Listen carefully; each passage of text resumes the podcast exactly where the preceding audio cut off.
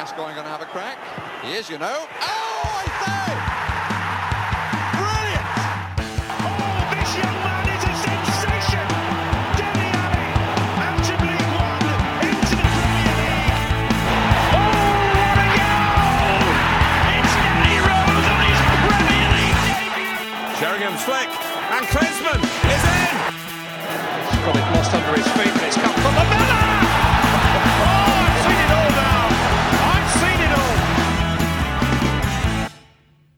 Welcome back to another edition of the internet's most dangerous Tottenham Hotspur podcast. It is Wheeler Dealer Radio.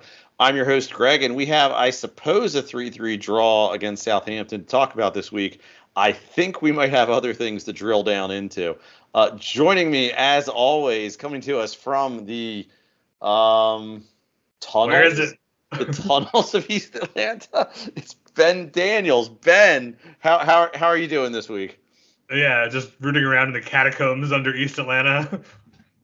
I mean, sure, they probably fought the Civil War down there or something, right? You know. yeah, that sounds historical. Uh, things are good. Things are very good. Tomorrow, tomorrow has the potential to be a very good day.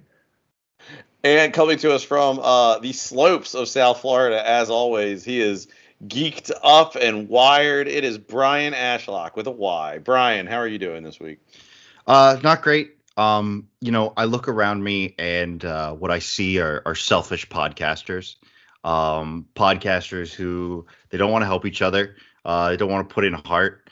Uh, we've been doing this podcast for eight years, eight years, and not a single ad read. And you know, because they don't know any better. You know, they don't know anything different.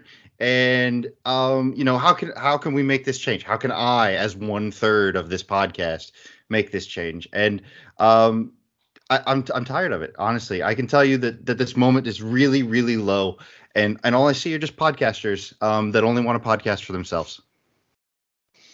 It's you know, there's some tough home truths. Uh, I think I think Matt Law is really going to appreciate that you you you spoke truth to power like that, Brian. Yeah, Yes, why won't Daniel Levy buy Brian a better mute button? This is outrageous that he has to work under these conditions. Dustin does not care about this podcast success. If he invested and backed the podcasters, imagine what we could have done. I mean, all it would have taken was one MeUndies ad read or a purple mattress or or something. Or Blue Anything. Chew. Yeah, honestly, anything. So, what do you guys want to talk about? I want to talk about the managerial masterclass of that Southampton performance. Well, you know, you know, it's not just any team that can go up three-one uh, in the 75th minute of a game against the worst team in the league, and you know, have it end the way that it did. That's, that's, not everyone can do that.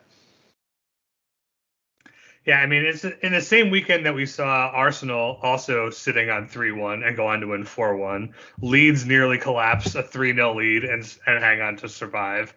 Um, and then watch us do the fucking bullshit that we did. Uh, was extra hard to swallow. Like, you, you can't do it. You can't hold on to a two goal lead. Even well, if you're you know, a bad not with like these Leeds. players, not with these players, these selfish, selfish players. Yeah, I I just it's and and and they were all like just such sloppy goals that we kind of conceded. Like the the Walcott second one, um, and The you know, first one, it, you can't, you don't get sloppier than the first goal we yeah, conceded. you know, I, I just and and look, you know, we can probably you know talk about the penalty and whether or not it was a penalty and you know all that, but like that that isn't even an issue if you don't have those other two mistakes. Like, you know, the fact that Sarr maybe or maybe do, maybe doesn't foul that guy only matters because we switched off into very important instances. One, less than a minute into the second half. Like that to me is the bigger problem than the phantom penalty. You know, you know what was particularly galling about that, and I know we're really jumping around here, but like, how often is it, you know, you you want Spurs because other teams do this. Oh, you score a goal right before the half, and it just demoralizes the other team. Like that should put you on the front foot going into the second half. Like you should be ready to take it to them and kill that game. And you know, like to their credit, they got to three one, where they should also be able to kill that game. But you should never let. I mean, you should never let them back into it. Like Spurs, I think had a not hor- I think they had a decent first half performance. I mean, maybe I'm just thinking of Pedro Porro, who we'll talk about in a second because he's our boy. But you know, like you just ride that out for a few minutes and create some attacks, and all of a sudden Southampton's completely on the back foot. But you just let them back into the game less than a minute into the second half. It's completely inexcusable. Yeah, these players are cowards and losers, and they don't have the right culture to not do that. Nothing to do with whatever happened at halftime and Didn't manager. correct me if I'm wrong. Uh, Perisic is the one who got cooked for that goal, right? I mean, a lot of people got cooked for that goal, but yeah, Paris. is Yeah, but like that goal. Antonio Conte, like if there's one transfer we know he was behind this summer, it's him. Yeah, I mean, look, I'm not going to have an opportunity to give Conte credit very often, but uh, I will one last time give him credit for making the switch to make Ben Davies our left wing back at Perisic's expense, even if this was a game that uh, Davies had to go off hurt and Conte's boy came back in.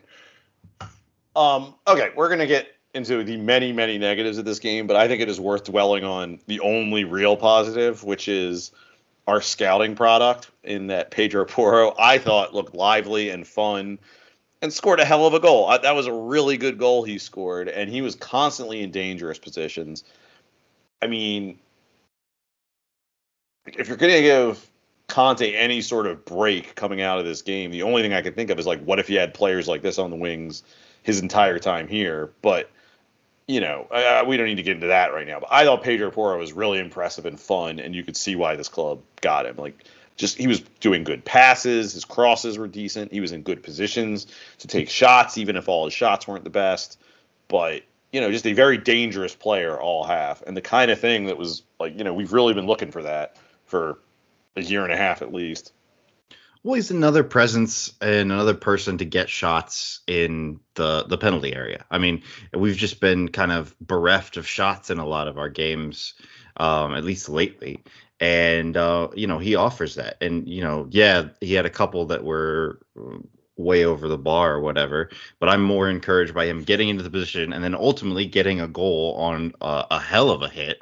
And you know, that's the kind of stuff you want to see. Well, Um, I think Spurs had a move. I mean, they were they were all a little different, but they were clearly trying to get Pedro Porro in those in those open spaces on the right, and they were being successful. I mean, that the one where he scored the goal, he was really way out on an island by himself. There was no one around him, but he received the ball in dangerous positions with you know some space, like two or three times in a similar area. And like you said, Brian, he skied some shots, but again, dangerous position after dangerous position, and that was nice to see. Of course, you know Southampton figured out how to stop that in the second half, but I mean, the way that like Conte's wanted us to play, and you know, last spring when we were good, it involved Matt Doherty being in the box, heavily involved, getting shots off. You know, even Emerson figuring out how to get in the box and, and, and take shots and score goals. You know, getting a, a wing back in who can take three shots inside the box in, inside the first half is like exactly what a dimension that this team needs. And you know, beyond that, he gives us another guy who can pass the ball, which has Yeah. been sorely lacking all season. Um, you know, across the pitch.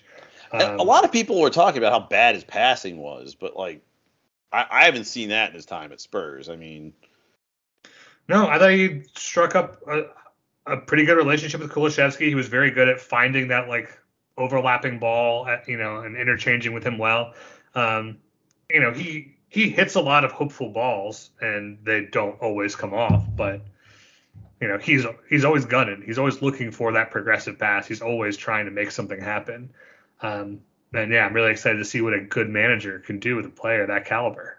Well, and I think it's it's also worth pointing out, like for as much as he sort of skies some passes, like I think his delivery is pretty good. Like I mean, from free kicks to crosses to passes. I mean, he, he puts a zip on the ball. I think he's accurate enough. It's just he's he's a very I'm very impressed with him. I know his defense is something that gives you a little bit of pause, and I'm sure, especially if we're playing like a City or a Liverpool or whatever, that's going to be a bigger problem.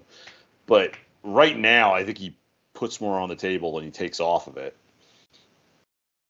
Yeah, absolutely. I mean, I think the other kind of issue that that I saw with him was in the second half when we were kind of trying to control the game a little bit more and kill it off. He wasn't really helping with that.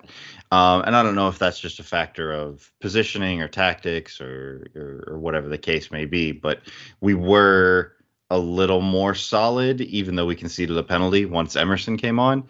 Um, you know, I think, I think the getting the most out of Porro is really going to depend on you know uh, him being able to incorporate into the possession structures um, or, or, the out of possession structures so that we can uh, you know shut teams down and and kill games off and and I think I agree with that, but I think the other part of that is like don't turtle up against Southampton and invite pressure on Yeah. them for 40 minutes. Like you don't Absolutely. need to do that.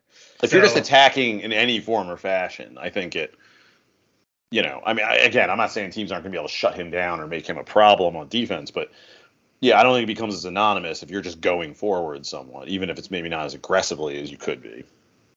But yeah, you're right. This is something that needs to get better because you can't really start him against a good team and trust that what he gives you in attack is going to not going to be undone by you know his But- defensive weaknesses. Kind of like Perisic on the other side of the pitch.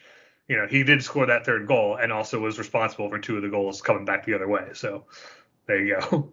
But I also think that it, it, all depends on who you get and how we play. But I mean, I think Pedro Porro is going to be extremely dangerous if we're willing to play with the ball more often. You know, if we're just not, you know, obviously a guy like him with his speed and ability to sort of, you know, hit a ball from distance is going to be valuable in a counter-attacking team. But I also think he's, you know, I mean, if, if, if you're playing like, I mean, I know Pochettino's teams are counter-attacking teams, but if we just have the ball more, I think you can really use him a lot to cause problems. And I'm excited to see that eventually, I hope. Yeah, for sure. So, okay, now that we've gotten the positives out of the way, obviously we scored two other goals, but I don't know. The, the wheels really Uh, fell off. other- Go I guess one other positive is like nice nice day for Kulusevski after some rocky weeks. Yes. He, I mean, I- it might be- team. It might be grading him on a curve, but certainly this is the best we've seen him in a while. Yeah, I mean, he set up the second goal. He basically set up the third goal. You know, pinged around a little bit before it got to Perisic, but he was good. He was good, and you know, I was kind of like I was worried that when we saw Porro and Richarlison strike up such a good relationship last week, that you know, stylistically, Richarlison being more of a forward and less of a creator might have meant. Oh, I don't know. Is he going to strike up the same kind of relationship with Kulusevski? Are they going to want to take up the same kind of spots to put in crosses? Like, are they going to figure that out? Are they going to get in each other's way? Kind of like, you know, we've talked about Perisic and Son doing. Um, but they looked really natural together in a way that I think is is good for the future of this team because they're hopefully going to be key parts of, you know, whatever happens going forward. I mean, we'll get into this, if not this week, later. But I do think there's a lot of good parts on this team, um, despite what Antonio Conte thinks. And I think, you know, maybe if we're talking about the next great Spurs team, there's a lot of work to be done. But if you want to talk about a championship league quality team, you know, our championship quality. well, yeah, there. I'm really. I mean, that's what we kind of are right now. But um, if you want to talk about Champions League level team, I mean, uh, you know, I feel like obviously depending on what manager we bring in and what their style is, but I, I don't think we're a million miles away. There's good players on this team right now, but you wouldn't have known that in the last 20 minutes of this game because boy howdy did we just completely lose control of the match. Yeah, I mean, like Ben said, we just ceded territory. We conceded possession. We bunkered in a low block when you know we'd really had them on the ropes when we were just using our possession and spreading the field and moving it side to side and uh, you know I I don't know. Uh, three goals in the half, two of them pretty sloppy. Um, I don't know. It was just it was just it wasn't the worst 45 minutes of football that we've played all year, but it was pretty bad given the context of how good we'd been in the first half, how bad the opposition was, and then just, you know, that we continued to even score goals in the second. Like, you know, we made them work for this draw and that's not a great feeling. Yeah, it was I, I think you're right. It was probably the most embarrassing 45 minutes we've sat through, if not the worst 45 minutes. That was So- the shameful kind of uh, experience. to me the like the really the bit that's an indictment none of it was good in the second half but like the bit to me that's an indictment is you can sort of look at the first and second goals southampton scored as dumb fluky goals and i'm not saying that there aren't things to get mad at about spurs generally and specifically generally about their play before that and after that and specifically about those goals but to me the real big indictment was everything that happened after walcott's goal because that's where it's they just started putting us on the ropes. And it's like you can look at Wal up until Walcott's goal, you can be like, you know what, we're not playing great, but like dumb shit happened twice, and it is what it is. But we just like started, like you said, we went in this low block, we did all this other shit, and I don't know what Conte is doing. That's why like he talks about these players and whatever being the problem, and it's just like you're putting this team in a position to fail. It's you know, there's an American football joke about the pre. There's a thing called the prevent defense, which is you drop a bunch of defenders deep, and the idea is you just don't give up a you, you don't give up a touchdown. You don't let them get massive chunks of yards. That's the idea. And the the joke that a lot of fans have about it is of all the thing the only thing a prevent defense prevents is winning. And that's all it was. It's like we were just like hold trying to hold on, and that maybe is a defensible strategy if you have like five minutes left or something. But you know, that was in like the 75th, 70, like, you know, in the 70s that we, we had 20, 15 minutes to go at that point, and we're just letting Southampton come at us. We weren't even effectively countering the ball. And it's like, I don't know what you're doing. You're setting them up to fail. Like, you can't tell me that with a substitution or two, and I know we put Sarr on eventually, probably too late if you're actually trying to like countering possess the ball. But it's like, you've got to like hold on to the ball. And I don't understand why like he just refuses to play. I don't want to say play to this team's strengths, but keeps playing to this team's weaknesses. I mean, it's been very funny to watch him aggressively not make substitutions to chase a game, to try and win a game. But he was very happy to make two substitutions to take off attackers and like retrench into that low block and get Emerson and Sarr. Which, yeah, if you're going to do that, those are good substitutions to make. But like, don't do that. Just don't do that. And now here we are.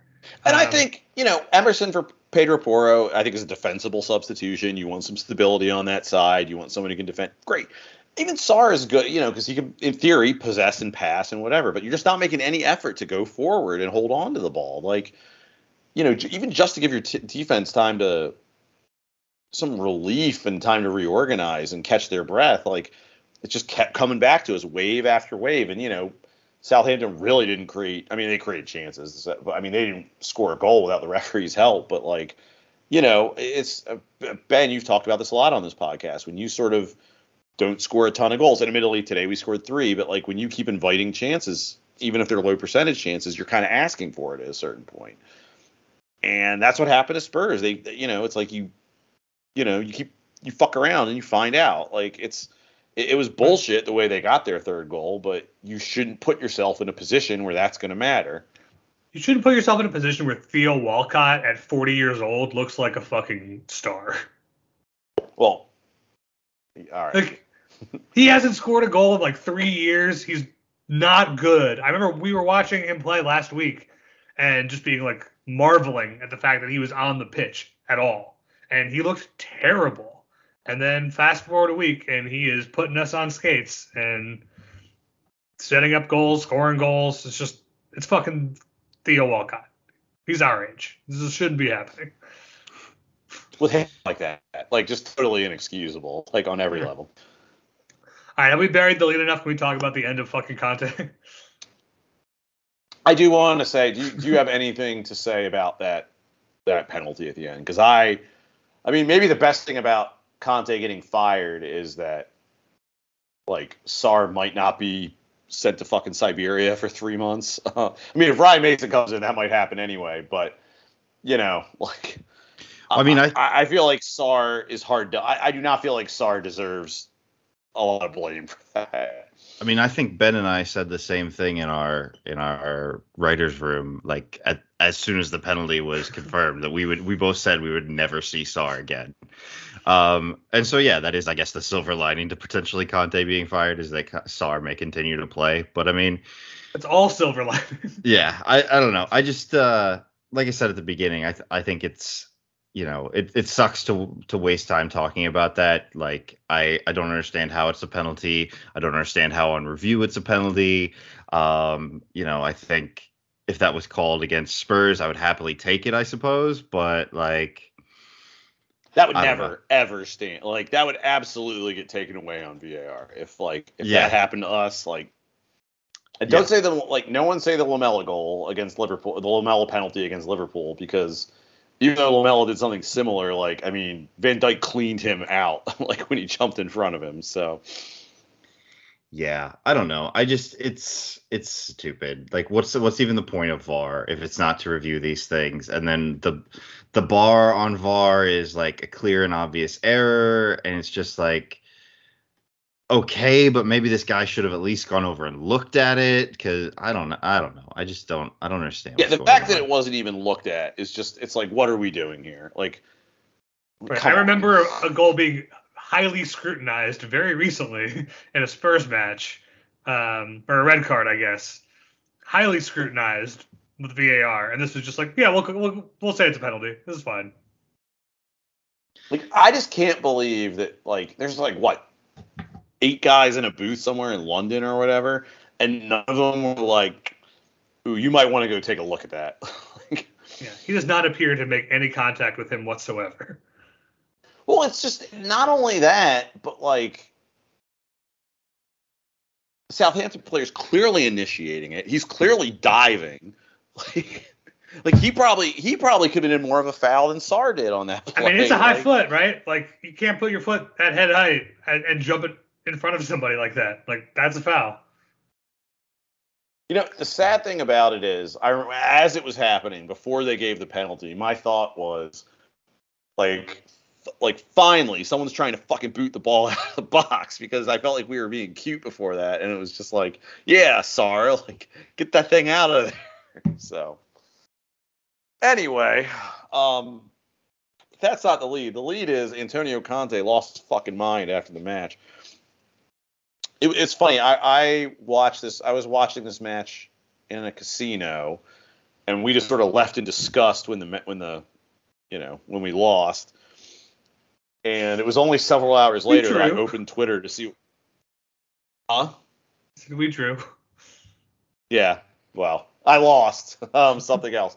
So anyway, um, it was only several hours later that I've never. I, I opened Twitter and I've never seen that many reporters react like that to a press conference. And we had Jose Mourinho on our team for like two years, so I think that's saying something. But it was. Uh, I don't know. Conte lost his mind and said some pretty crazy shit about the club, about the players, about ownership. Um, we're recording this just for context on Monday night in America, so it's 10 o'clock here. Um, as of right now, everyone and their mother is saying that Conte's been fired, but it hasn't been made official yet. So, you know, I have no reason to believe that won't happen, but I am a little stunned that he hasn't been fired. He wasn't fired immediately. I mean, that was. I I don't think there's anyone at Tottenham Hotspur that he didn't burn bridges with in that press conference. I mean, he pissed off the owner, he pissed off the fans, he pissed off the the players. Like, I mean, I don't know sort of what Conte's constituency is at the club after that. Paratici, basically.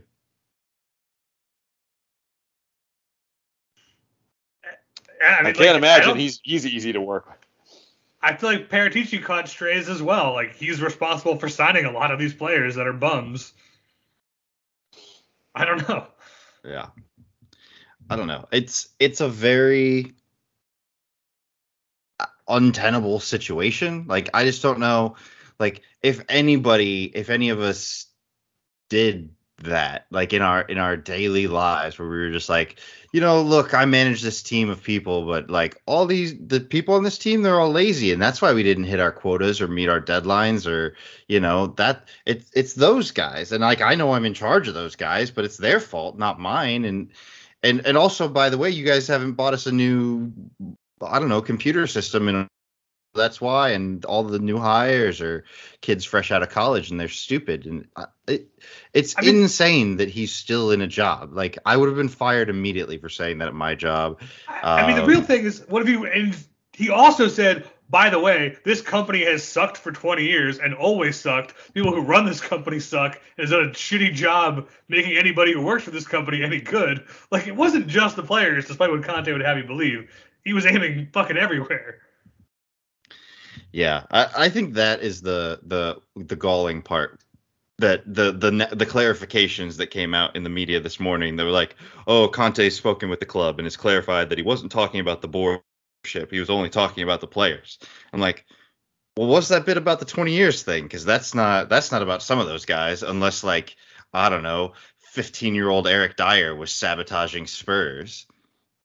But you know what? Like, if that's true, which again, I don't think that's what he was doing, but if that's true, that's still a fireable offense. Like, how's he going to tell those players to go out and win one for you know the Gipper or whatever for the next like 10 weeks. Like, you know, I mean, that, that's also negligent. It's like, okay, look, the, I, I think the way a lot of modern fans approach, at least like in the sphere of people we talk to and ourselves, there, I think there's seen it's seen to be a virtue to be sort of clear-eyed about your club, not like look at everything with sort of rose-colored glasses and sort of have an understanding. So I think that leads to us sometimes to entertain like a cynical view of the club. But I actually want to speak like a I want to say the kind of thing that maybe we would associate with like a you know like a radio call like a talk sport caller or something like that because I actually this is the time for it like between this between the shit he said after we lost to Milan like talking about like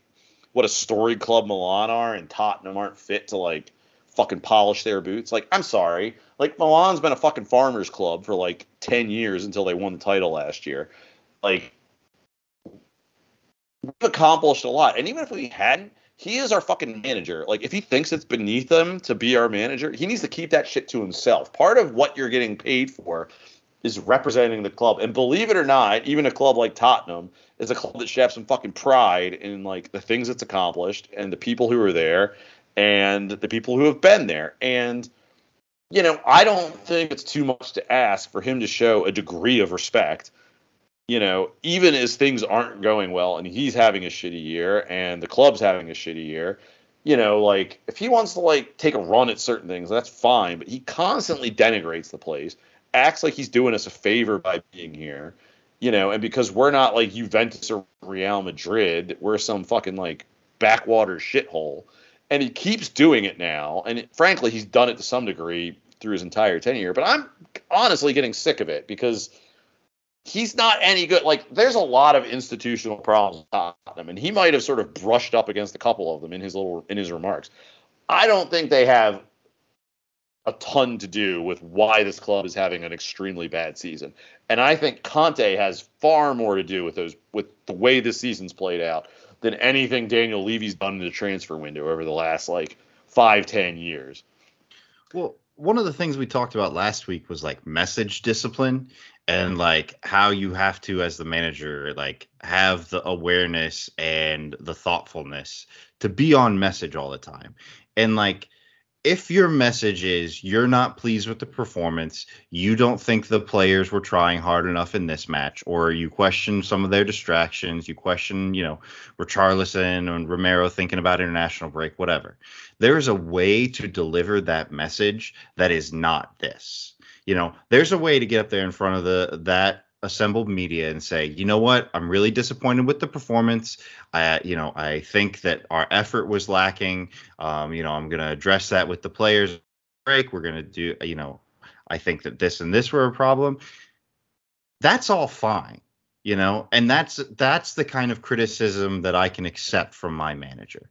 But yeah. I'm not going to sit here as a fan and be willing to accept a manager who's going to tell me that my club is shitty and has been shitty for two decades and it's because of things that are outside of his control. Motherfucker, you were hired to coach this team. So coach them. We had this same problem with Mourinho, where he said, It's not me, it's these players, it's the Tottenham way, it's Spursy okay, we spent four or five years under Pochettino grinding Spursy out of our lexicon with a lot of these same players. And you're trying to tell me that these guys aren't committed, that these guys are too nice, that these guys don't care. No, that is not the problem here. The problem here, and, and you know, we can talk about the front office stuff, and I'm sure we will. And and he is well within his rights to complain about I didn't get this player, I didn't get the things I wanted. That's fine. I don't care about him saying that. But like where we are as a club 20 years ago to where we are now, like that's not even up for debate. Like we've just we're light years ahead of where we were. And to have that now be called into question because he can't hold a 3-1 lead against the bottom of the table club is bullshit. And it's an excuse. And uh, I'm tired of his excuses.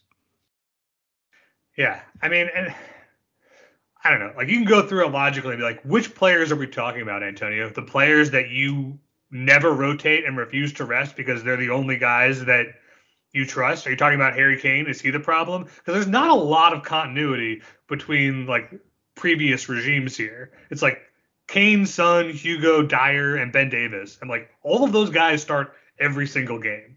Like we've asked you to bench Son and like try something different, and he refuses. So like, what is actually the problem with these players? But like, I I'm not even interested in like trying to like unpack this with any kind of sense of rationality. The thing that pisses me off is the just level of contempt that he clearly has for us is just it's just unacceptable. And you know, like the journalists who are all like uh, nodding along and like saying that he has a point, like these are the people who share that contempt. I understand that we're a bit of a punchline as a club and historically have been and you know have fallen short at a lot of hurdles. But like, you know, it's kind of like talking shit about your own family. Like you're allowed to do that because you're invested and you care. Conte has not earned the right to talk about us that way. Like that is just I'm not going to stand from that from anybody, let alone the guy who's supposed to be here fixing whatever's wrong with He's- this team. He paid to be the public face of the club, on top of being paid to make us play well. Like it's just it's galling to hear this shit from a guy who like can't figure out how to get the best out of these players. And like frankly, like just to unpack this a little bit, but like let's look at this club. Do you think the problem with where we are right now is because Eric Dier doesn't care or try hard? Or do you think it's because Eric Dier is maybe just not good enough? And you know, there's an issue there. Like there's certain problems here, but the fact of the matter is, if this club that he put out there, if it's 11 selfish players only playing for themselves, you've been here for over a year. Whose fucking fault is that? You've been here th- through three transfer windows. You know, this club has given him an unprecedented level of support, I think, in terms of Taylor like buying a lot of players he wanted, even if we didn't get them all. I understand, you know, we weren't able to get a guy like Bastoni or whatever, and we had to settle for Lenglet. But like, you know, we talked about Perisic, Bissouma, Richarlison. I mean, we have bought him. We've spent a lot of money on his players, and frankly, we let him ship dudes out. We let him get rid of guys that we thought were bad character, bad options, all this shit. We didn't let Jose Mourinho do that. And I know we all think Jose Mourinho is a loser because, you know, he is. But like Daniel Levy clearly didn't. And Daniel Levy wouldn't let him ship out Ndombele and Lo Celso and Dele Alli. Like he wouldn't let him do that. He, I mean, admittedly, some of these guys were a little further down the line when Conte got to them, but like Conte gave this club his evaluations of Ndombele and Lo Celso and Dele Alli and a couple other guys, and you know their asses were out the door within like one transfer window. I mean, they never played for us again after January that first year he was here. So like, I don't want to hear this shit about how it was backed. I don't want to hear this shit about how we don't have it in our DNA to win as a club. Man, fuck you. Like, you know, like I'll tell you one thing, like our worst managers over the last like 10 years have won more European games than he has. So like, you know, I don't want to fucking hear this shit about how it's, you know, our problem and he has nothing to do with it. That's like it bothered me when Kane wanted out. Like and, and Kane probably had more of a reason to think like this, but I hate this idea of like Spurs have all these problems and I'm a fucking bystander. What do you expect me to do? Like, well, Con Antonio, I expect you to coach this team better, have them better prepared, and you know come up with a winning strategy. But when you refuse to rotate, you refuse to use guys who were signed for you. I mean, I don't like. Again, we talked we've talked about this before, but it's ridiculous that he just can't find it in himself to use Danjuma or Bissouma or Spence or whoever, because it's like a, I don't know if it's like a political hit or he just has standards that are ridiculous because they don't meet exactly what he wants to do. But like, I don't know. It's it's just to, it- it's totally ridiculous. And I mean, the uh, the thing with like when Pochettino got here, you know, after his first season or first little bit, you know, he recognized that there was a contingent of players who are a problem in the dressing room. You know, we call it the Kaboul cabal and guys who have been very good servants of this club, like Kaboul and Aaron Lennon and even Adebayor, um, you know, all got sent to the bench, and guys like Ryan Mason got a shot. You know, like Pochettino said, if there is a problem within this squad and like the give a shits among these players, stop playing them and play people who will try for you and play the guys who are there who want to work. And in 18 months, if you haven't identified 11 guys who will give you that, that's a you problem. It is your job to either make the team care or find the guys that don't and get them out of here. Like that's it. That's the job. And I mean, you know, that's the job for these top level managers. Like, you know, Ten Hag at Man United had Cristiano Ronaldo to deal with. And like, you know, Cristiano Ronaldo's ego and his wages are on a whole other level to wherever, you know, Heung-min's Son or Eric Dier or whoever we want to scapegoat for this are. Like, like you have to make difficult decisions as a manager. And if your decision is you have X number of selfish players in this team, then you have the wherewithal to do something about it. Now, maybe his argument is that Harry Kane is the selfish player and it's Harry Kane that's the problem. And, you know, well, okay, that the end of the day, you not. can't really do anything about that. But, like, I think we all have to accept that he's probably not the one that they have the issue with. So I just I just don't know. My problem with this is it's it's so excuse based and like so many of these things that he is complaining about I feel are within his realm as a manager in the same way that they would be within all our realms in, in our everyday employment if we were in charge of a group of people your job as a manager is to put these players in the best position to succeed. And if you think that you, you know, the the the, the players that you have aren't going to get you there, then you have the obligation to try different things, whether that's different formations, different deployments, different roles, different guys, kids, whatever. I don't know, but he's not doing anything. And so for for him to sit back and remove himself from any level of culpability in this is is absurd to me you know and he's going to sit there and say you know if they want to uh, you know uh, if they want to continue playing like this they can change the manager they can bring in a different manager but but it's not going to change the the the underlying structure and and the culture of the club like I just firmly disagree with that. Like, like I understand, you know, the discourse on Twitter has been like the culture of Spurs is the culture of Spurs because of ENIC and Joe Lewis and Daniel Levy and and but but that's just not true. Like the culture of Spurs has shifted you know each time we've hired a different manager like the culture of spurs under under redknapp was somewhat different than the culture of spurs under pochettino was different than what we've had in two years under different and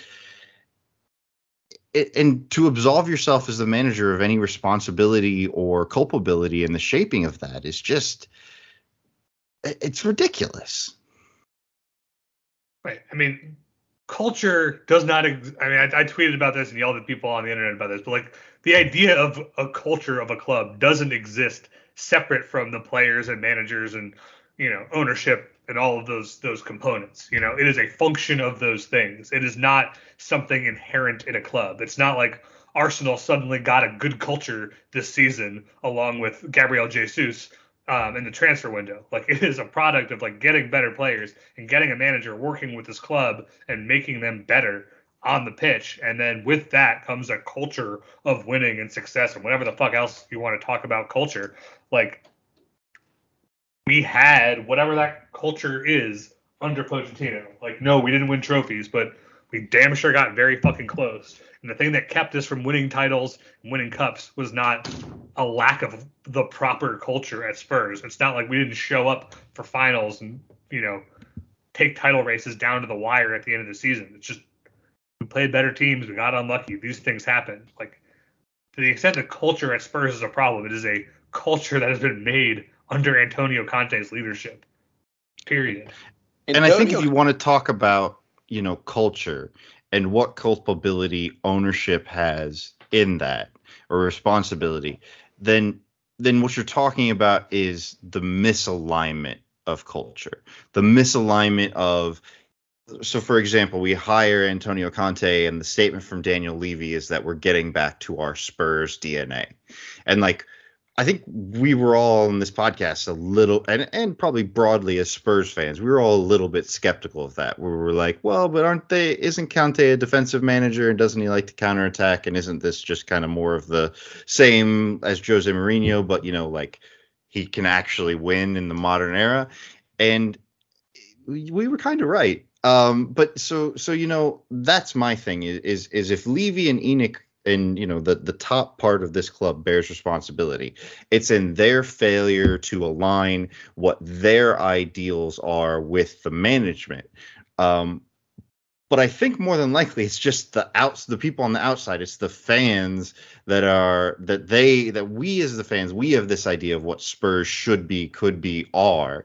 And and it doesn't align with internal hierarchy and that's why we're sitting out here uh feeling the way we feel. I mean, but look i think if you talk about like where spurs are now if you want to like talk about from a broader perspective than antonio conte sucks and can't manage a team anymore and has bungled this like i think like how we got here in particular is we have never had like we've talked okay so we've talked before about how daniel levy did a great job building spurs up to where they are but he has not been able to take spurs from regularly qualifying to the top four to whatever the like the next step is like in the way that he took spurs from being a relegation candidate to a top four team and i think a big part of that is he doesn't understand exactly how to do deal with we have stars here, namely Harry Kane, but a couple other guys. I want to keep them happy and engaged and a part of a winning Spurs. Now, I think some of that ironically comes from the fact that I think Levy in particular and certain other parts of our ownership are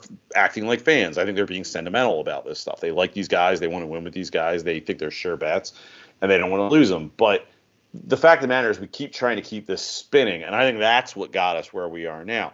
We fired Pochettino because, you know, frankly, I think Pochettino was checked out, but you know, we didn't want to like gut the whole team and start over. And then when Pochino was kind of melting down in the middle of the season, it was like, okay, well, how do we make sure that Dele and Christian Eriksen and all these other guys don't like want to leave immediately? Well, let's bring in Jose Mourinho and that will impress people. And then when you know, we didn't want to sell Kane, and it was a total disaster. And obviously, I guess Nuno was meant to be a sort of a stopgap hire, but you know, we brought in Conte to stop the bleeding and do the same thing over again. And we've been really reluctant to do that sort of reset, rebuild process. And that's where I think ownership has sort of let the fans down, let the team down. But like, I think regardless of what you want to talk about, team construction and strategy and all that shit, the thing they put together for Antonio Conte this year, even if it's not specifically what he wanted, that team is should be better than what we're seeing right now, both in terms of results and in terms of style of play.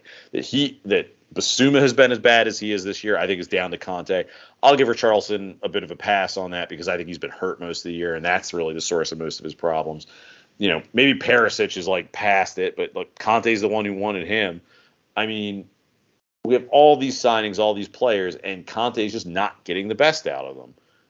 And you know, like he wouldn't let Gil go when he was clearly done with Bryan Gil. Like, okay, what the fuck are we doing here? That guy should be loaned out or, you know, sold, you know, because he's clearly not going to use him. And he keeps playing games with these players. Sarr's been sitting on the bench when he clearly, you know, has more to give than some of these guys. It's just, you know, for all the bad luck we've had this year, the teams that we've been able to put out there, this isn't like last year where once you get past like the first 11 players, it's a bunch of turds on the bench. Like there's real options on this team, even if they're not like the precise players that Conte wants. You know, I mean, most teams in the Premier League kill to have Danjuma as like a backup option off the bench, and he just won't use them or can't get the best out of them. And it's it's it the mess we're in right now is I think specifically down to Conte. Right. I mean, I think we we're in a couple of messes kind of simultaneously, right? Like the way that Levy has like lurched from quick fix to quick fix in the wake of Yeah. Pochettino, you know, reaching the Champions League final has been bad. And that's four years of really broad mismanagement. And part of that mismanagement is trying to make it work with a guy like Antonio Conte, who was never a great fit, you know, with what we're capable of delivering. The big concern when we hired him is he's a guy who needs a lot of investment and ha- is prone to meltdowns. You know, like we knew that was the case. And, you know, Daniel Levy tried to invest as much as reasonably possible. I think, you know, more than he has in recent years. But it sounds like that was never going to be enough. Right. It Yeah. was just never going to be enough for Conte. And like we're seeing Conte melt down in exactly the way anybody could have predicted him to melt down. So like I think Conte is a good manager and you know, put him at a club with the resources to deliver the things that he wants. You know, maybe he could even win titles again in the major league. I don't know and I don't really care. But like the fit problems were always something we were kind of looking past because we were excited to have this world class title winning manager. Um, and like, So- and it so should be noted, those- he did he did like perform a miracle last year. He did a really good job with us for like six or eight months there. yeah, no, absolutely. Like again, like I think he is not a like a bad coach, but I think he is a bad manager. Whatever you know, do you want to parse that? Um, so like those problems exist with how we've run this club from from the end of Pochettino's era to now. And like that's the hard part of like hearing Conte say these things is like we all know that some of that is true, even though like the 20 years of losers and his culture or whatever is, is nonsense. Like we all agree that like ENIC has been not running this club very well for a few years and that Daniel Levy has problems. And we can accept all of that as true and also say Conte in the 18 months he's been here has not done the job. And beyond that, like if he keep his fucking mouth shut and just be like like you said, Greg, like get out there and be like, you know what, we didn't have the focus today for 90 minutes that we needed. We go again next week. We're still in fourth place. We're in pole position to qualify for the Champions League again. We'll kick on. Like, I'm not happy about the way the season's going. Like, I think we could be better and should be better. But the breaking point with Conte isn't that. It's that he fucking hates us and displays his disdain for everything about this club that we all care very much about at every opportunity. Anytime something goes wrong, he has this fucking meltdown and just shits all over anything in sight. And that is untenable. And that is where you have to draw the line. Yeah, I mean, he talked it's himself. especially going. Go ahead, Brian. Sorry. I, uh, I well, one, I thought I was muted, so uh, I'm glad that I wasn't. Um, so, uh, I- I mean, he talked himself into like the current controversy. Like, like Ben said, if he comes out after that match and is, you know, has some message discipline, even just sounds like, you know, vaguely disappointed and angry. You know, the talk is only like, oh, we're still not going to renew him, another flat performance, like da da da da. The talk isn't now like he's getting canned on Tuesday.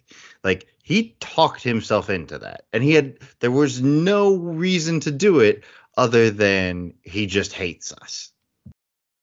And I don't think he was trying to get fired. Like you look at the way he's spent the weekend or spent the next day or so trying to clean those comments up, either through himself or you know friendly media. Like I, I think he sort of just got carried away and went too far.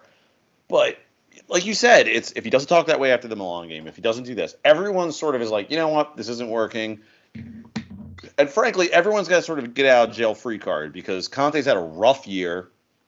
He clearly wants to go back and see his family. If he could just keep his fucking mouth shut, knuckle down, get through the season. Oh, I put Spurs in top four. He can say some like mildly insulting shit about like what do you expect to do with Spurs, but I put him in the Champions League again.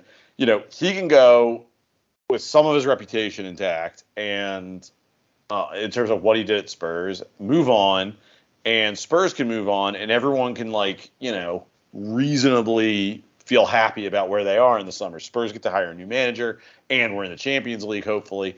But like like you said, Conte can't keep his fucking mouth shut, and now we're in this situation where you know we're gonna have to fire him. We're probably gonna have Ryan Mason as our manager for the rest of the year, who, God bless him, is probably not ready. Um, you know, especially for you know what do we have like nine, ten matches left? It's gonna be, you know, it's a lot for a rookie manager, and you know Spurs don't probably don't have the money to throw around like Chelsea to bring in like a honest to God real manager for just a ten game stretch. And it's the situation Conte's put us in. Because honestly, if you're Spurs, yeah, I want to like have sort of a long runway to hire this new manager, and we're going to do it in, you know, eight or nine weeks or whatever, and we can prep for it. But you know, unless they're like dead set on Pochettino, there's no one they can hire now, um, or at least no one they can hire now is just going to take us to the end of the season. So Tuchel, they can hire Tuchel. it's just. yeah, Right, that, you don't want to be in a what we need, situation another where that's your pool, right? It's like the six guys 'Cause I that think- don't have a job. I think what we need is another ex Chelsea manager who does a great job interacting with ownership. I think that's exactly what Spurs need right now. Um, what could possibly go wrong? I just it's it's it's so bad and Conte has made it so much more worse than it needs to be and that's not even getting into his management. It's just about how he's handled the way things have gone. Um which I think has been bad even by the standards we knew even by his standards and what we knew we were getting with him. Yeah, I mean, we said last week we asked this question: Is do we keep Conte till the end of the season, even though we don't want him to be here next year? And we all kind of agreed that, like, yeah, he's probably the best option to get us through this year and finish top four, given what our alternatives are, whether that's Ryan Mason or you know some guy we don't ideally want to hire. And now David Pleat or whatever. now Yeah. we're stuck in that position where okay, we've got to now salvage this season without this guy because he gave Daniel Levy no fucking choice, and still have to sign sign the new manager in the summer. It's just thanks for thanks for that parting gift, Antonio. Sorry, Brian. Go ahead. No, I was just gonna say. I mean, you know, before before the reporting came out, kind of late in the day, that um, you know, that Poch uh, that uh, Conte was basically done. That Levy had made the decision to fire him. I mean, one of the things I was gonna ask you guys was like, you know, how does the club even save face if we don't fire him? But given what you just said, Ben, that we'd all kind of agreed that like top four, he was the best chance we had at it. And so, you know, now now that the news cycle has kind of changed, uh, that that's kind of a moot point. But like now your your your question for for what you do next has to be the same as what we were talking about last week is what gives you the best chance of top four and is that Ryan Mason and vibes is it Pochettino and also vibes or is it I, I I don't know some other solution um I just can't see anything other than those two options if we do fire him I Yeah, I mean, mean, half Half of our- not coming here. I mean, that's not happening. Why do you say that, Greg? I don't think he's coming right now. Let, let me put this in terms of right now. He might come in the summer, but that's why Spurs didn't want to do this. I don't think they wanted to commit to anyone. Clearly, I think there's some hesitancy about Pochettino going on. At least that's what the reporting seems to indicate.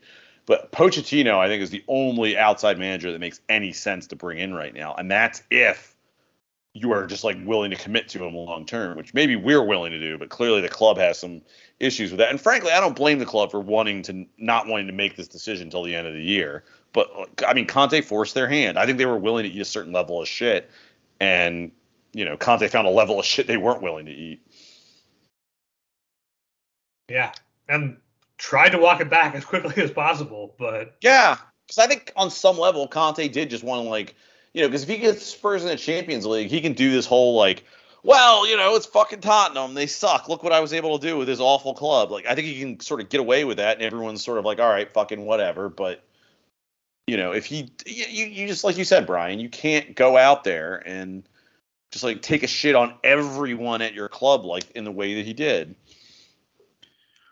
So, what do you guys think is, you know, kind of our likely outcome Mace, For- we're gonna hire Ryan Mace. What else can you do? Okay, yeah, Unless and that's what it's I'm saying. It's like who's in charge for Everton? I mean, we do have like a two week break right now. So like if you're gonna bring somebody in or hire somebody, now is a is a decent time to do it. Um personally I think the only options you have are Pochettino and Mason for for this chunk of the season.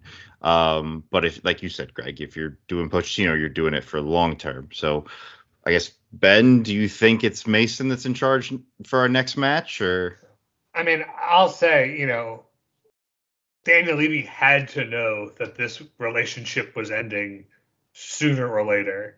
And if he doesn't have an idea of what a short list of managers that he wants to look at looks like, that's further negligence on his part. So But that's a different question, isn't it? Because I think you're not. I think you're right about that for next season.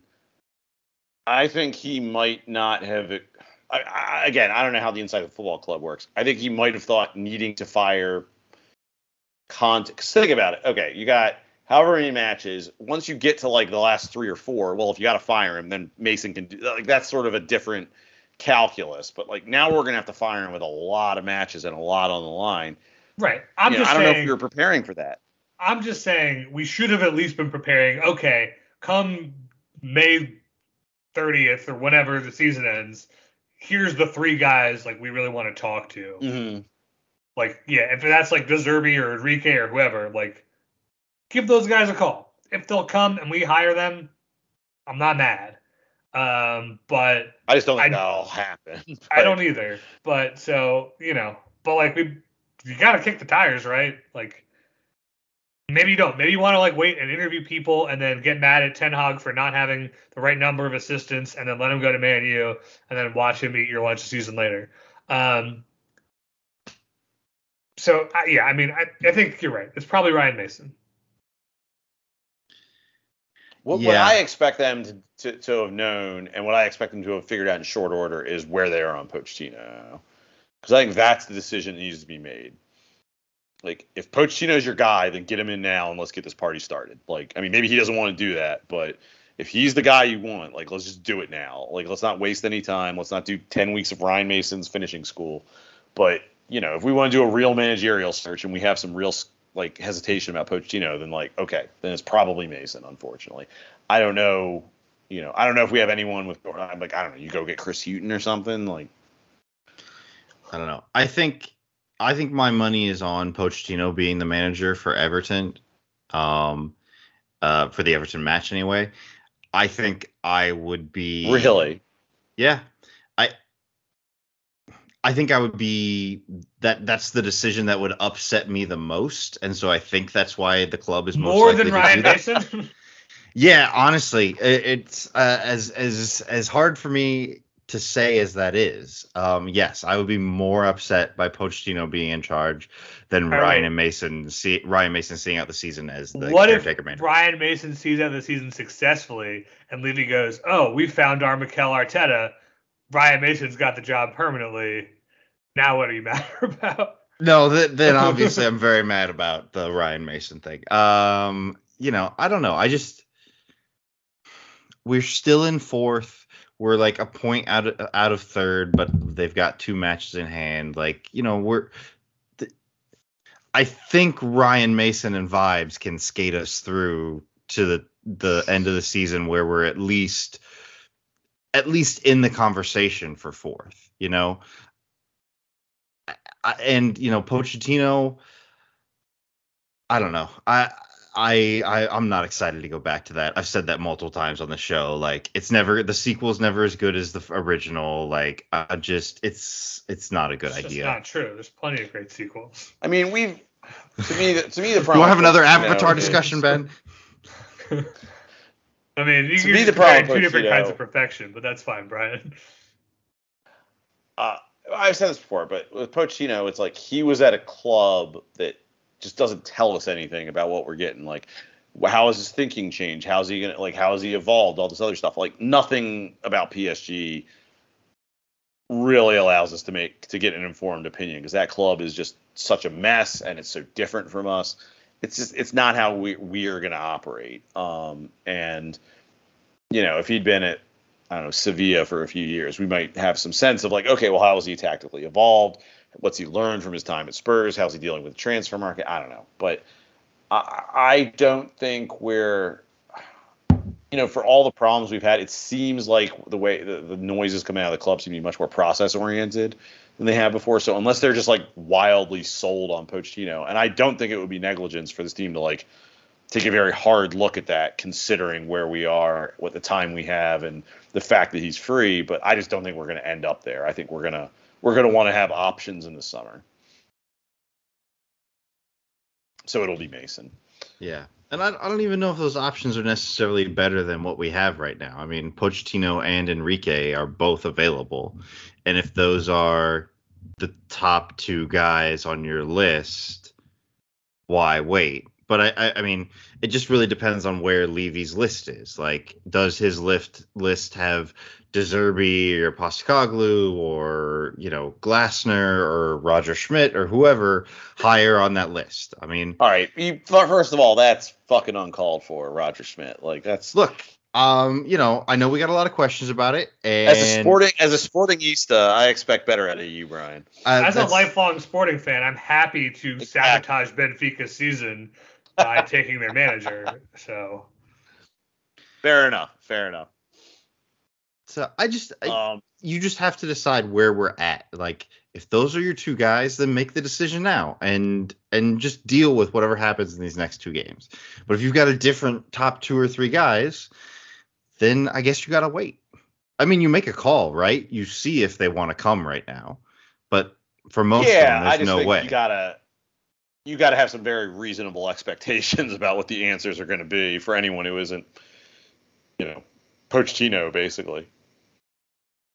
well, we have two weeks to do some due diligence.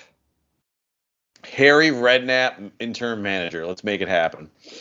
I Uh, would be we so have fucking. I would be so here for that. Like it would be good. I'm Honestly, pretty excited. I'm absolutely. honestly- four four two I would and just let them run around. Like it'd be fine. It would be totally fine. Can you imagine what he would do with Pedro Porro other than convert him to a winger? All right. Um, let's answer a few questions from our listeners who sent us some important stuff. Uh, ben, I'll start with you. This is from Bill. Uh, he wants to know: Are you more excited about Conte getting sacked or Trump getting arrested? Because they might happen on the same day.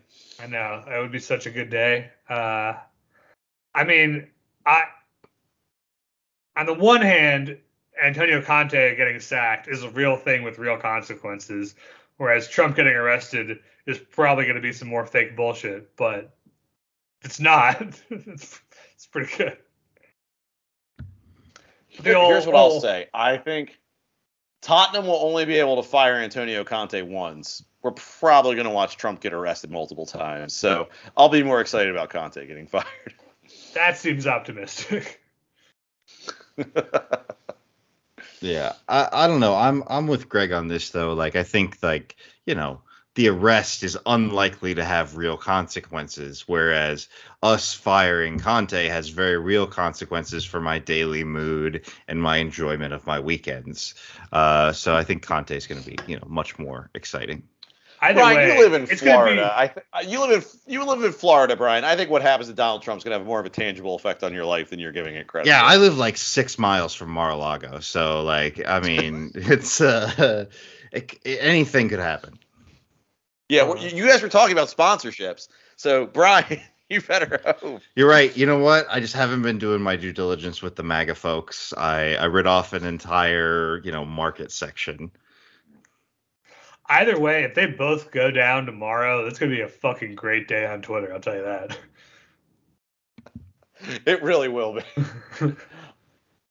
Uh, next up, uh, and probably maybe the grimmest, most existential moment in Wheeler Dealer Radio history. Um, Ken asks, which second season fills you with the most angst? AVB, Conte, or Jose? See, okay. Brian? So here's the thing for Mourinho. We still finished, you know, top four. Um, you no, know, it didn't. no, th- oh no, I'm thinking of No. the end of Nuno. Um, yeah, there was that gap, huh? Yeah. Shit, We didn't finish top four the two seasons Jose was in charge. that's right. Oh man. um, yeah, then then that one because apparently I've also deleted it from my memory. It was so traumatizing. Well, it was also like mid-pandemic, so like you probably just didn't want to remember half of it. Yeah. I feel like it's got to be AVB because I was so excited about AVB after his first year, and it went. And not only did it go downhill, it went downhill so fast. Mourinho's second season sucked, but it did take a while to really suck. And also, I feel like it's sort of like I don't know. It's like watching a horror movie and like the monster eventually showed up, and you were kind of expecting the monster to show up the whole time because we all knew Mourinho sucked and was a huge fraud. Like, you know, AVB was like I don't know the young up and comer that we all had a lot of hope for, and it just went off the rails so quickly in such a disastrous fashion. I because I, I want to say that was the second year of our podcast. It was very early in our podcast, and I I don't think I remember being angrier at Tottenham than I was like when we got smoked by Liverpool under AVB. Like it, it was an ugly year, and, and at least in my memory, that sticks out. It's funny because I think like en- enough time has passed from that that like now all I remember about the end of AVB's tenure is the Sherwood months, the rise of Harry Kane, like stuff that was both funny and transformative kind of happened at the same time. And like it's too soon to like look back on Jose or Conte's tenure with anything resembling that kind of fondness. You know, Jose's second season, we at least got like the return of Gareth Bale, which was like a nice little moment. Uh, But think the best moment of that happened on Ryan Mason in that Leicester game. So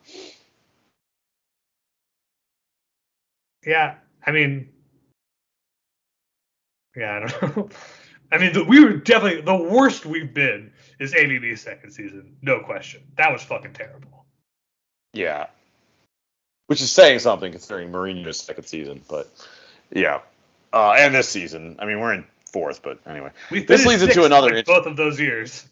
Yeah, I always maintain the, the thing Spurs fans kind of underestimate about the Levy era is like he's put a very high floor on this team. So, um, we have another question. Uh, the Democratic response to uh,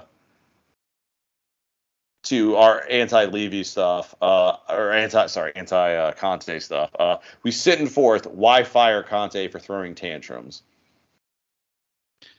So I've thought about this question and um it's it's like I said, it's it's just it's the message discipline. And as the manager, you are so responsible for the the morale and the the just like the overall good feeling within the club.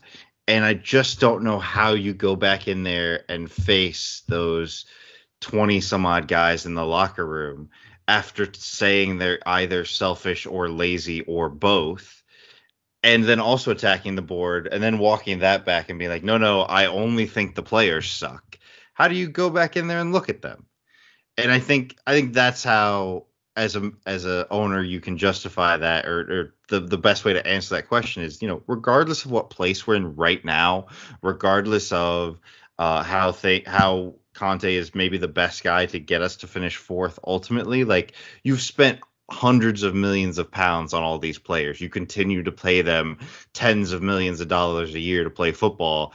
And then you're going to put a guy in front of them again who just said they're all lazy pieces of shit.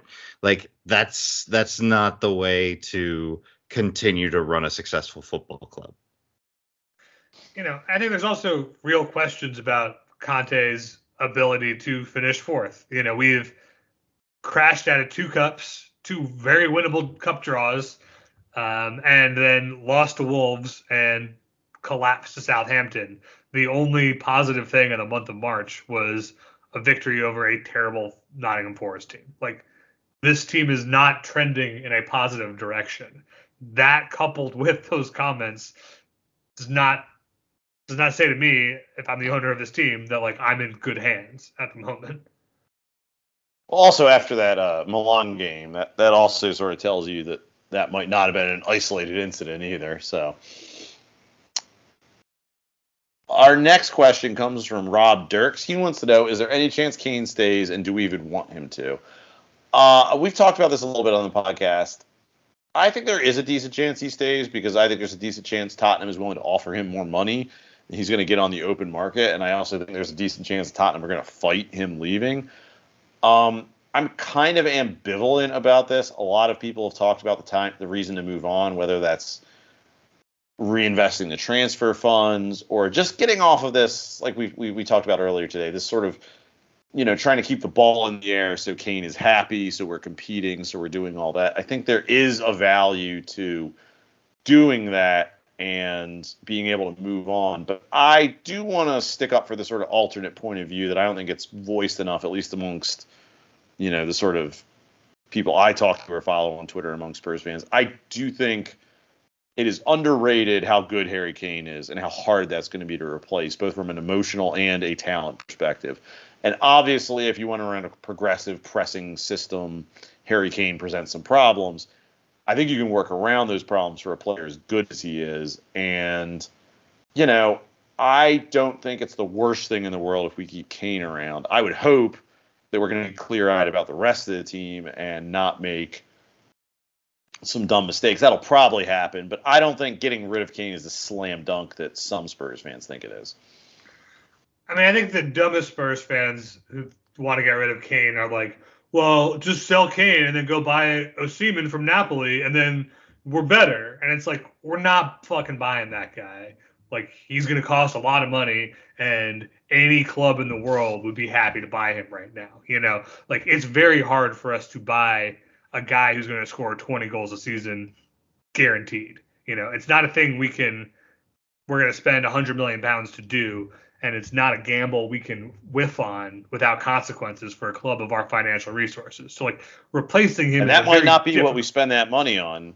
That might not be what we we might spend that money on a very different player than Harry Kane. So I mean, just call Richarlison our number nine. You know, whatever. Like we can do things. Like we can sell Kane and replace him. It's just not an easy thing to do. I think there are good reasons to do it because he doesn't have the legs he used to. It is hard to have like a high pressing team with a forward that's aging and can't do that as much as he used to. Um, you know, so we don't have maybe the kind of squad we need to like really carry him from a athleticism and work rate and whatever perspective, depending on what our new manager wants. Um, and then the flip side is he's fucking Harry Kane. Like he's a club legend, been here since he was a child. Like you keep him and you figure everything else around still it. productive.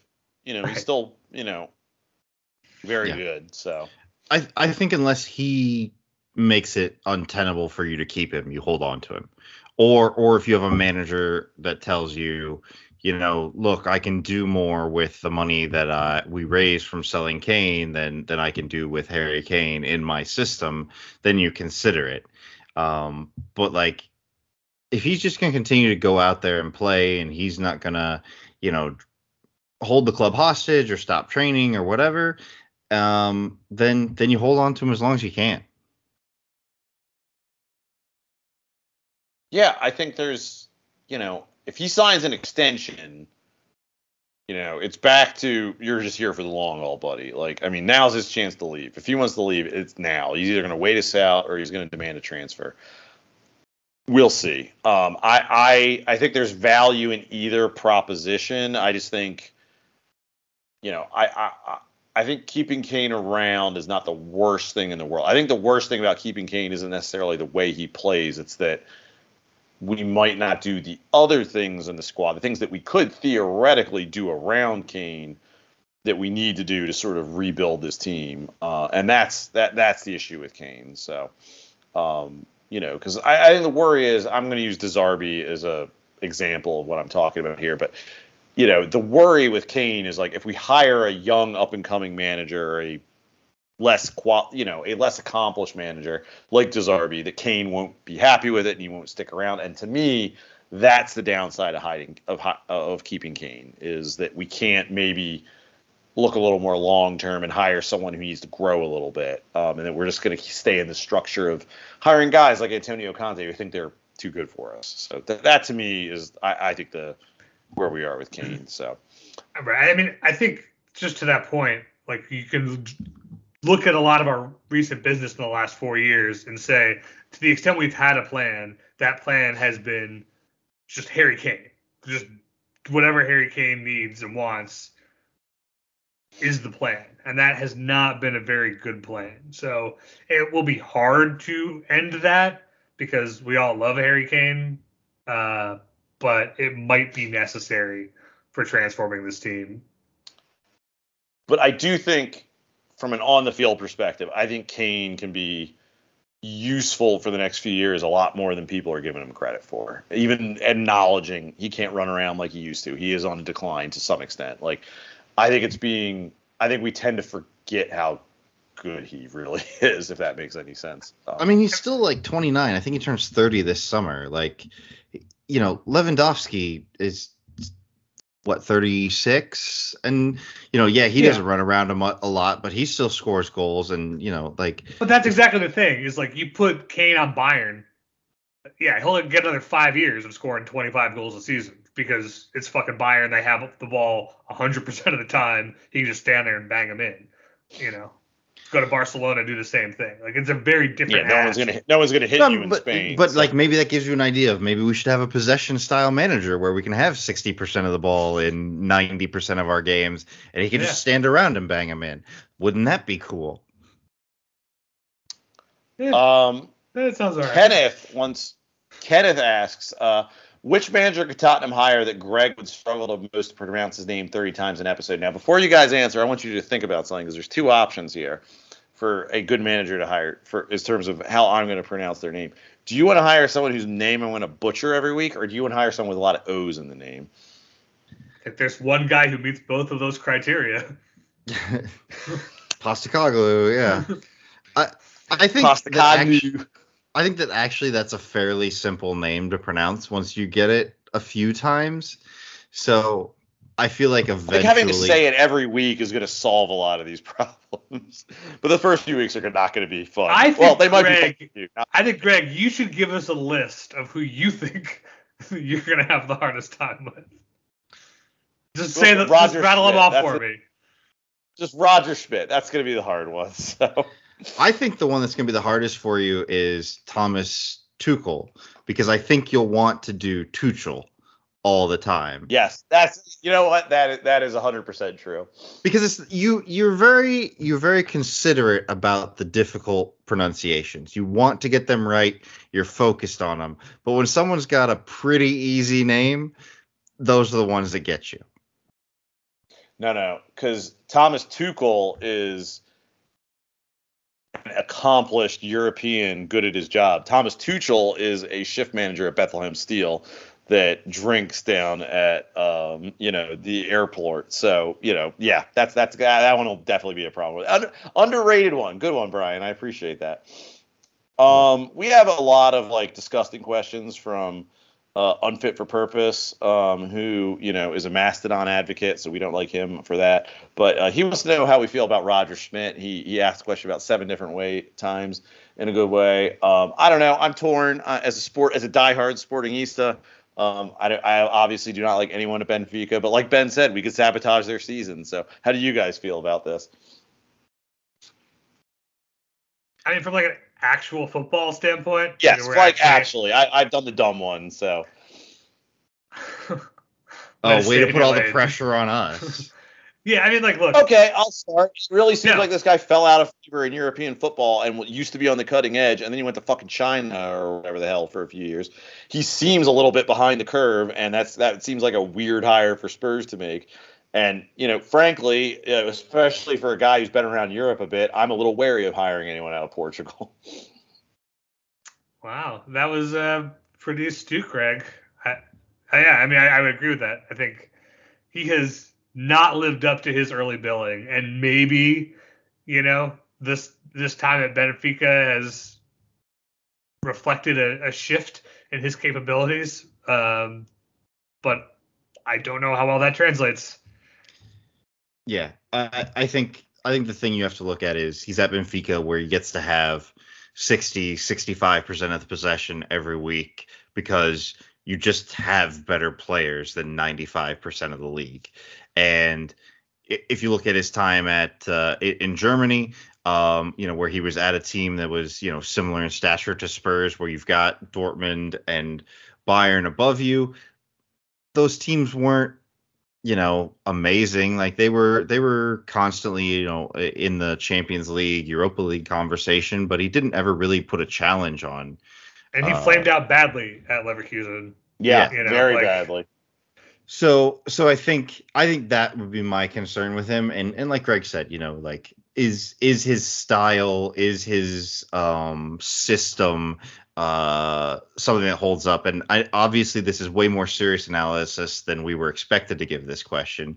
Um but I think you just need to whoever you hire you have to be confident in that their their system copes with the rigors of the modern game. Like we hired Mourinho and Conte off the basis of these guys are serial winners and and that that will translate to this team like you have to go i think this time with a system guy a guy who you're confident in their system and you're confident in their their thing and and i don't i'm not confident in schmidt I think the other piece of this is it's not just what their system is, is how do we adapt our current squad to this new manager style? Because we have a very purpose built squad for Antonio Conte. We don't have a lot of good passers. We have some good wing backs, but not really fullbacks, and some fullbacks who aren't wing backs. We have center backs who are good in the back three, but not in the back two. Like there's a lot of work we would have to do to transform the squad into a team that will fit a lot of managers' needs. And what's the amount of rope we're going to give them, and what's the amount of money we're prepared to invest in transforming the squad into a team that fits his manager? Like those are all very important questions, and we can't just look at the flavor of the month and be like, "Oh yeah, he's killing it, get him."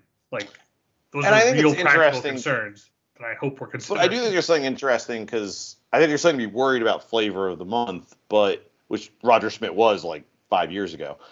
But there's something that like I trust less about a Roger Schmidt who, like you said, flamed out in Europe pretty badly than a guy like Amorim, for example, at Sporting, who is a bit of the flavor of the month right now. But he is someone who is he's very interesting tactically. He does some good stuff. He's done a lot with Sporting squad, which doesn't always have as many resources as Benfica, even though they're like better than you know ninety percent of Portugal at any given moment.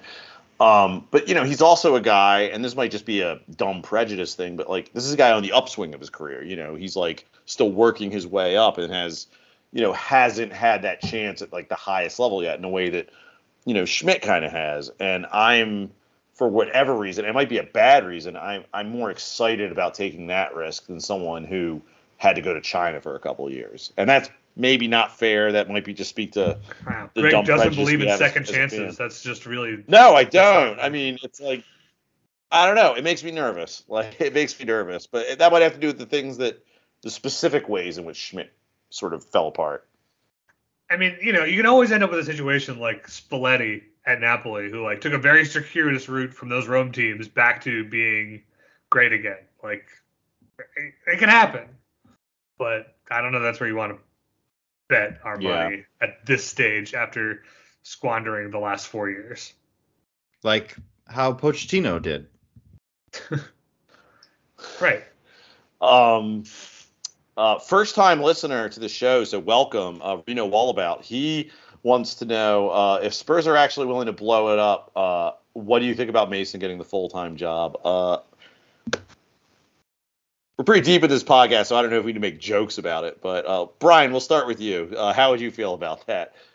very strongly against obviously um you know i i didn't think that his his last stint in charge as interim manager was anything particularly amazing i thought he was fine and he got the guys through on playing his friends and doing good vibes and you know he could probably do that again this season but I don't know. I just I just haven't seen anything really out of him tactically that tells me that I know what he is as a manager. And and I would be hesitant to give someone that big of a job where you don't have any inkling of what he is. You would have to have one Ben, hell of a me phrase- 10 game stretch. I was about to say, Ben, let me phrase this question to you uh, in a slightly different way. what would he have to do to make you realistically consider him as a long-term manager? Right now, not like in three years or something like that. He would have to win ten games in very convincing fashion.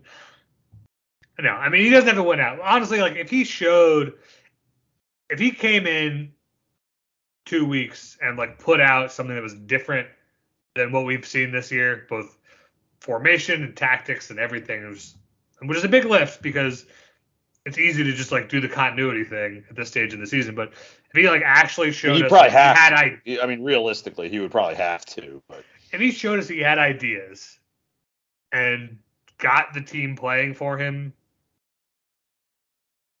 and we won a lot of games, I could be convinced it's not the worst idea in the world. But like for me to think it's a good idea, it would have to be like just an outrageous stretch. frankly, for me, I mean, to be realistic, because I don't think this would would happen, but I would need the players talking about Ryan Mason to anyone who would listen in the way that Ben talks about Avatar. I would need them to be so fucking over the moon and talking about how he made like his tactics, his ideas, the way he communicates. I would just need like a level of buy-in from the club that I would be very skeptical we'll ever see. Like to hire him at this point, and I like again, I I am open to the idea that Ryan Mason is going to have a good managerial career and might manage us one day. I think he probably needs some seasoning before then. Um, but yeah, I, I would need to hear, I would need that level of enthusiasm out of the players who are at the club to like consider it now. I'm with Ben though. Like if he came out, if, if Ryan Mason, for example, does get the interim tag and he manages the rest of the season, if he comes out against Everton and we're playing like a four-three-three with you know three guy, you know the the three healthy midfielders all playing in the midfield, and Cuddy is uh you know a a center back and a back four, like, and that works. Like I'm a little more interested than if it's just like ah we'll just do what we were doing, but I'll I'll be nice to you guys. Like n- now you're now you're starting to sound like you might have a be a football manager with ideas, and I would be I would be a little more intrigued. All right, guys. Final question. Um, this is from Eric Cromwell. Um, with Conte out, is there any current exiled Spurs player on loan that you'd like to see integrated back into the team for next season? Uh, I mean, for me, I think the you know the player that is like the best player that's out on loan and the player that is most obviously useful given the construction of the current squad is is Lo Celso. Um, I don't know like what what bridges he's burned or like you know how much people hate him, but he's obviously the most talented. I do think of all the guys who seem to have burned their bridges, Lo Celso circumstances might lead to him sticking around, and that he's hurt and needs to rebuild his value maybe a little bit. I don't think it's going to happen. For me, the answer is Jed Spence. I think he is having a pretty successful loan so far. I think he offers obvious qualities, and he's English. Um, I, I, I mean, he's I also like 22. probably the There's one- no way we were gonna cut bait on him already. Yeah, that's a I Brian mean- Gil. Yeah, fair enough. Uh, yeah. So anyway, it, it's probably Spence. I'd say Gil if I have to go a little further afield.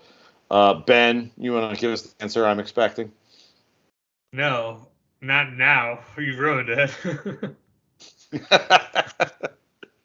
uh, yeah, I mean, like a look, pizza, like a pizza eaten before it's cooled off.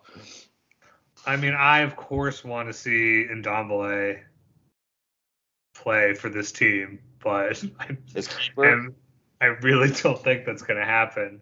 Um, I mean, yeah, I think he's like phenomenally talented, who just doesn't have the application or whatever. Um, so it's just never going to happen. Um, to give a different answer, you know, I mean, we could use a left back. Maybe Reguilón's got something in the tank. I know he's not setting the world that to light. That probably isn't as far. That probably isn't as far fetched as it seems. Like, I think we were all a little surprised that Conte exiled him the way he did so quickly um, at the after last season. So, I mean, Yeah, I, I mean- don't have a full grasp of all the medical issues he's been facing this year, which seem to have a real impact on him. But like I guess the thing I'll say about Reguilón more than anybody else is like he seemed so happy to be here and genuinely a fan of like being at this club. And if we could rehabilitate him like there's something there. Like there is a reason that we bought him that I don't think has gone away. He's still pretty young. Um, you know, well, I guess he's 26. Jesus Christ, time flies. Uh, I don't know how God, much ham can we afford Oh. to buy him if we fire Conte? Like, you know, Yeah. the, the severance for Conte directly cuts into would the be- ham budget. yeah, the cured ham budget is. It would be pretty ironic if, if when we finally sell Tanguy Ndombele, we have enough money to buy Sergio Reguilón a bunch of ham. So We could just buy that ham for Ndombele, and then he would be better. Yeah, you just like hang. I don't think like, he a would be better. stick I think a that's the string problem, in front of him and let him run around and chase it. And then Come on, that's it. Ndombele in a a guy four behind three three the would be goal. great. just have a guy behind the goal like holding up like a ham all match. Yeah, ham on a string, just like on those on those like camera wires that go over the pitch. Just have that ham zooming around. No, you remember the you remember the what was it German club that did the kind of like quote unquote tifo with the arrow pointing the directing their team to goal. I thought would- you were going to talk about the German club with a sausage train that ran around. I mean, also a good example. Um, but I was just thinking we could just have the guy in the crowd with the ham, and they could he just run up and down the pitch to where Ndombele needed to position himself, and it'd be fine. I think that'd be great. Yeah, Maybe that's what Ryan Mason's role under the new management team can be. ham guy, guy Oh, with a oh, ham God. running around the pitch. You know, I was worried this was going to be too boring a question to end our podcast on, but you guys really saved that one. So kudos to both of you. Good work. See, this is the kind of selfless performance that Tottenham Hotspur could use on the pitch every week. You guys are still a bunch of selfish pricks. I don't care. I'm sorry, Brian. we Brian, where that. can You're people muted. find your? Where can people find your? where can people find your judgment online every week, Brian? You can find me on Twitter at Brian underscore Ashlock. That is Brian with a Y. Benjamin, where can people find your red hot takes on the internet? Uh, you can find me on Twitter at Comrade U Spurs, tweeting about our new ma- manager Ryan Mason. That's Ryan with a Y. and you can find me um, on twitter.com at skipjack0079. That is skipjack with an I. Uh, don't forget to follow our podcast, WDR Podcast. Um, that is WDR as in Wheeler Dealer Radio. Uh, just a reminder, we are recording this on Monday night uh, in America. So if we end up hiring, you know, uh, Jose Mourinho again, don't blame us. We have no idea. On that note, it is time to wrap it up. For Ben, for Brian, and of course for Brett Rainbow, I have been your host, Greg. Come on, you Spurs.